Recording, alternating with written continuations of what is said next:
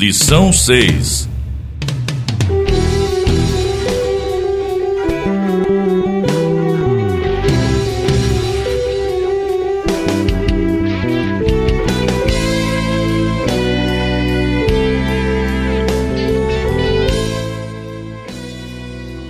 Palavra e Vida, revista da Escola Bíblica Dominical, Convenção Batista Brasileira Fluminense. E o tema desta semana é: É quem me fez herdeiro através de Jesus Cristo e reina lá no céu onde estarei quando isso aqui passar. Eu Deus o impossível. Elias.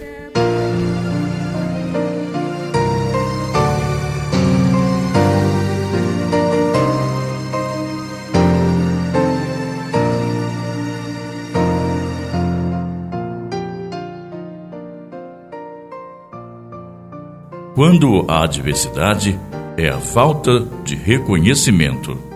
Texto bíblico, 1 Reis 19, versículo 14. Abra sua Bíblia em 1 Reis, no capítulo 19, versículo 14. Introdução.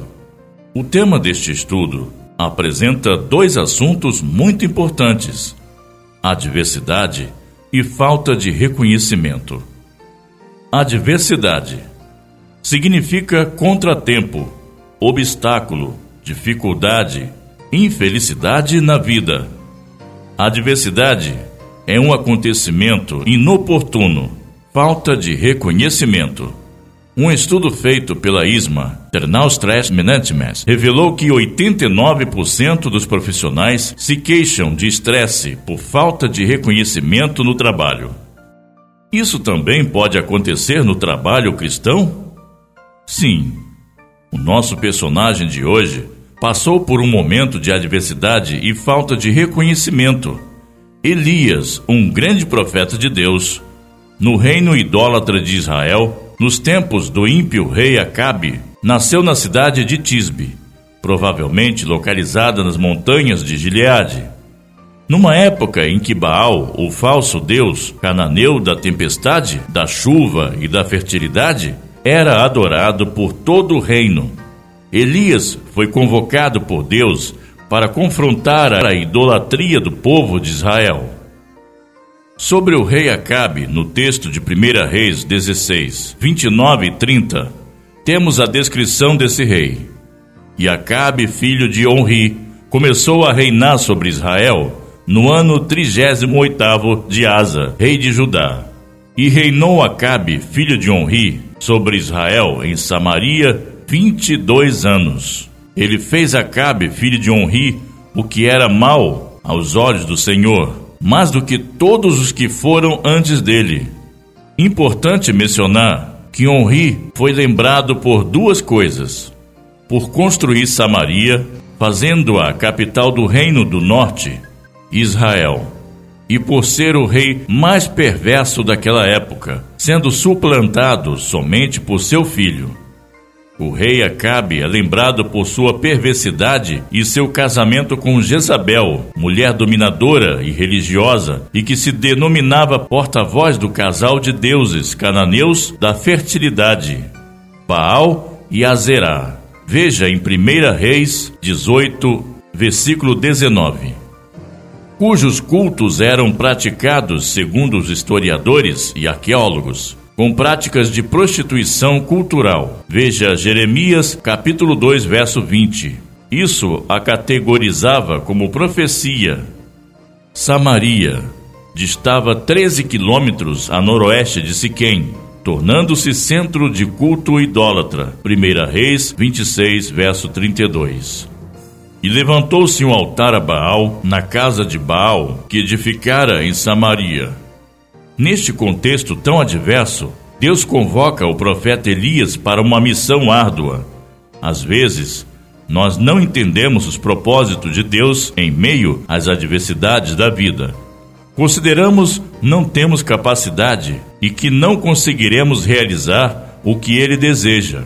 No entanto, devemos lembrar sempre que Deus não nos dá nada além da nossa capacidade de realizar. Ao recebermos Jesus como nosso único Senhor e Salvador, obtivemos também o privilégio e a responsabilidade de realizar sua obra. 2 Coríntios, capítulo 2, versos 16c e no capítulo 3, versos de 4 a 6. Vejamos aqui as siglas que aparecem neste texto. ARA Almeida Revisada e Atualizada. NAA Nova Almeida Atualizada. NTLH Nova tradução na linguagem de hoje. NVI Nova versão internacional. Primeiro ponto. Deus não nos abandona. Elias sabia que se ficasse em Samaria, seria morto, pois ele fora um instrumento de Deus para aniquilar os profetas de Baal e de Azerá. A outra falsa deusa, consorte de Baal, adorada em Israel naquele tempo. A própria Jezabel o tinha jurado de morte, conforme podemos ver em 1 Reis 19, no capítulo 2. Então Jezabel mandou um mensageiro a Elias, a dizer-lhe: Assim me façam os deuses, e outro tanto, se der certo, Amanhã, a estas horas, não puser a tua vida como a de um deles. Elias, temendo por sua vida, foge para Beceba, que fica no extremo sul da região de Judá. Deixa ali seu servo e vai para o deserto. Ele ainda, um dia e bastante deprimido, senta-se debaixo de um arbusto e fala com Deus. Veja em 1 Reis 19, verso 4. Já basta, ó Senhor, toma agora minha vida, pois não sou melhor do que meus pais. Sentindo-se fracassado e solitário, o profeta Elias desejou a morte. Em circunstâncias de depressão, muitas vezes a pessoa pensa em tirar a própria vida, e isso também pode acontecer devido ao estado de grande estresse. Às vezes, quando encontramos uma pessoa vivenciando um quadro de depressão, ficamos tentados a pregar sermões ou até mesmo julgá-la, pois ainda é muito comum algumas pessoas confundirem essa doença com um problema espiritual, demonizando-a. Quem nunca se sentiu só em algum momento? Em meio a uma grande multidão, às vezes nós sentimos sós. Todavia, não devemos nos esquecer de que temos o Consolador, o Espírito Santo que está sempre conosco, nos ajudando em todos os momentos da vida. Deus não ficou irado com Elias, nem foi severo com ele, pois o conhecia muito bem. Conhecia suas forças e fraquezas. O Senhor esteve em todo o tempo presente cuidando de Elias e suprindo todas as suas necessidades. Veja em 1 Reis, capítulo 19, versículos de 5 a 9. Segundo ponto. Com Deus superamos o medo. A impotência do falso deus Baal como provedor da chuva e fogo mostrara que só o Senhor, o verdadeiro Deus, é capaz de dominar todas as coisas. Por isso, Elias não teve medo de enfrentar os 450 profetas de Baal e os 400 de Azerá, sozinho. Contudo, a aspiração de restaurar a fidelidade do povo ao redor foi aniquilada diante das ameaças de Jezabel. O desespero ofuscou a sua fé e, temendo por sua vida, fugiu. Ele sabia qual era sua responsabilidade e que Deus não o abandonaria em meio às adversidades. Entretanto, o medo falou mais alto. Nesse tempo de pandemia, muitas pessoas têm vivenciado o medo e algumas até experimentado a crise de pânico, isoladas de tudo e de todos. Não saem às ruas trancadas em suas casas, temendo por suas vidas. O cuidado pessoal é necessário, mas não pode faltar a confiança em Deus. Não sabemos plenamente o propósito dessa enfermidade, todavia o futuro nos dirá. Muitas vezes o medo vem como um ladrão, no intento de roubar-nos a certeza de que Deus está conosco. Somos falhos, fracos e pensamos muitas vezes não ter condição de realizar o que o Senhor quer de nós. Contudo, jamais devemos nos esquecer que o Espírito Santo de Deus está ao nosso lado para auxiliar-nos. Basta pedirmos a Ele em oração. Enquanto escrevia esta lição, me veio à lembrança algo que aconteceu comigo há alguns anos que me fez sentir muito medo. Fui convidada para realizar uma EBF, Escola Bíblica de Férias, em uma igreja na minha região sul-fluminense.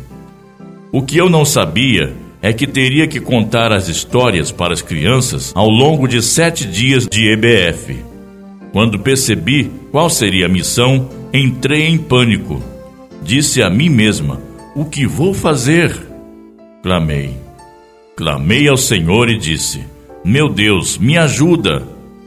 A igreja que me convidou está contando comigo.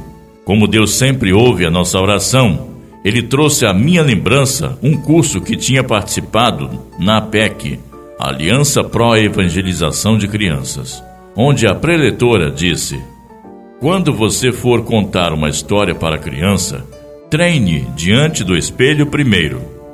Assim eu fiz e nunca mais deixei de contar histórias às crianças, à luz da palavra.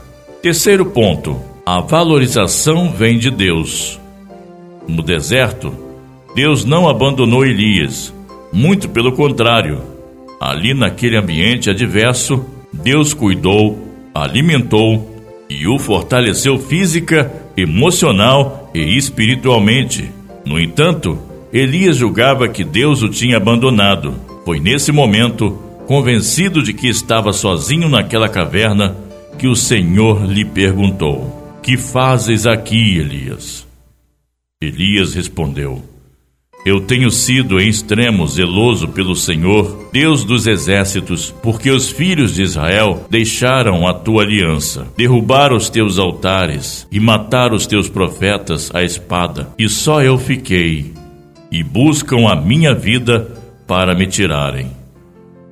O profeta, inconformado com a situação, desabafa diante do Senhor, relatando ter realizado a sua obra e por esta razão estava jurado de morte por Jezabel. Esperava Elias receber honra e reconhecimento pela obra realizada, mas para sua surpresa, recebia agora tão somente ameaças de morte. E isso o entristeceu grandemente. Ainda hoje é assim visto que alguns trabalham na obra do Senhor, porém objetivando, porém objetivando glória pessoal, ou pelo menos que seu esforço resulte em alguma espécie de conforto, esquecendo-se que a glória pertence somente a Deus e que o conforto nem sempre se manifestará de modo material, pois o maior conforto para um servo fiel é ter convicção de ter servido fielmente ao Senhor e tirado pessoas das trevas espirituais. Outros se entristecem quando não recebe um determinado tipo de valorização e reconhecimento público pela obra realizada. Max Lucado, no seu livro Você Não Está Sozinho, narra a história do casal de missionários Martin e Gracia Burion, que quando comemoravam 18 anos de casados, foram feitos reféns de uma organização terrorista ligada ao então Osama Bin Laden. Eles passaram 100 dias lutando por sua sobrevivência. A saúde deles deteriorou, mas a fé permaneceu intacta. Nós talvez não saiamos desta selva vivos, disse Martin, mas pelo menos podemos deixar este mundo servindo ao Senhor com felicidade. A obra do Senhor é para ser feita com amor, sem esperar glórias ou conforto. A recompensa não necessariamente está aqui, mas na eternidade. No trabalho cristão, nem sempre veremos os resultados de imediato. Por isso, não precisamos nos sentir desvalorizados ou deduzirmos que o que fizemos não teve a sua importância. O tempo e o modo de agir de Deus não são iguais aos nossos. Façamos a obra sempre com excelência e os resultados aparecerão com certeza, independente de vê-los ou não. O aclamado músico evangélico João Alexandre citando o pensador Mário Sérgio Cortella, definiu: A excelência é fazer o melhor o que eu posso com aquilo que eu tenho, até que eu possa ter ferramentas melhores para fazer melhor aquilo que eu faço. É assim que Deus trabalha. E é assim que Ele espera que o façamos também. Acontece que só Deus já possui essa excelência plena em si mesmo, mas ainda assim espera te encontrar entre nós as ferramentas melhores para usar e fazer sua obra perfeita prevalecer. Nós somos essas ferramentas. Por outro lado, nós não possuímos essa excelência plena em nós mesmos. Ela vai crescendo mais e mais. Logo, devemos estar sempre buscando em Deus o crescimento, jamais considerando que uma grande vitória obtida, como a que Elias vivenciara no Monte Carmelo, seja o máximo a que podemos chegar. E, portanto, devamos parar por ali ou já nos damos por satisfeitos e exigir reconhecimento como se fosse o fim da carreira. Elias havia sido uma ferramenta de excelência nas mãos do Senhor. Mas ainda não era o fim. Ainda não chegara o tempo de ser premiado ou reconhecido. Deus ainda tinha grandes planos para o seu servo Elias, e a hora havia chegado, mesmo em meio às incertezas do profeta. Ele não fora rejeitado antes por Deus. Antes teve uma nova incumbência que lhe permitiu ver que o propósito divino era mais amplo do que somente a derrota do falso deus Baal. Conclusão: Os desafios desse tempo são grandes, como no tempo de Elias. A humanidade está diante de Deus fazendo coisas que o desagradam. Com a pandemia, vieram novos desafios: desemprego em larga escala, aumento da violência, especialmente a doméstica, medo, solidão e até o sentimento de desvalorização em alguns casos precisamos buscar em Deus o consolo e o encorajamento necessários para vivermos nesse caos e vencermos. Para pensar e agir.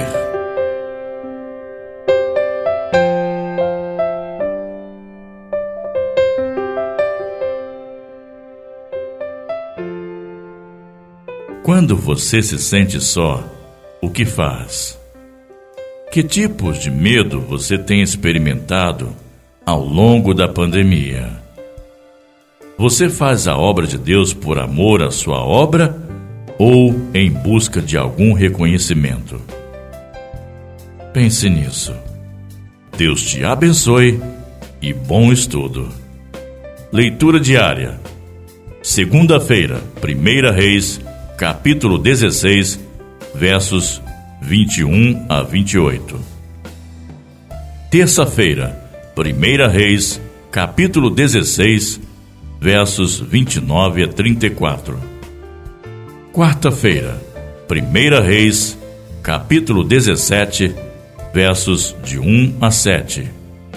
Quinta-feira, 1 Reis, capítulo 18, versos 41 a 46. Sexta-feira, 1 Reis, capítulo 19, versos de 1 a 5. Sábado, 1 Reis, capítulo 19, versos de 6 a 13. Domingo, 1 Reis, capítulo 19, verso 14.